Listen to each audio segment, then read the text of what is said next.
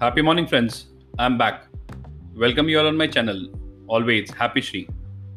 Today I'm going to share a story which speaks about is life a dream or a drama? And here we go. Once there was a businessman who was successfully handling his flourishing business. His success in business gave him the comforts of all amenities in life. He had beautiful small family which he adored and loved. He was a good husband and a good father as well. When he was a leading content life, all of a sudden he had to suffer big loss in business. The extent of the loss was such that he had to surrender everything, including his house, which he had mortgaged in the bank. The entire relations and friends felt sorry for the businessman. His in laws were devastated. His wife could not get into terms with the loss of a businessman, and the businessman remained calm. Seeing her husband as calm as ever, the wife asked, Is your heart as hard as stone? Not to be sensitive about what you have lost in the business? I've seen you work so hard and build the business step by step.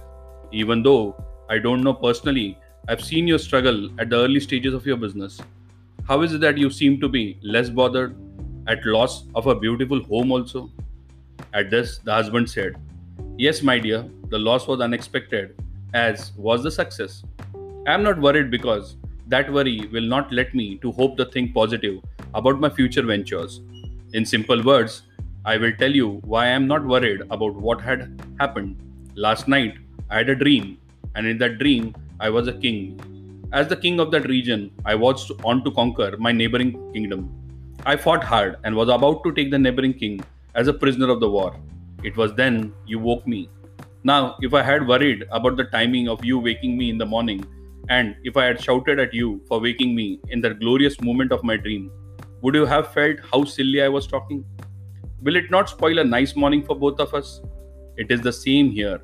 If at present I am not worried about the past, I'll have to forego my future. Life is an overlap of continuous dreams as well as nightmares and a scriptless drama with unknown script.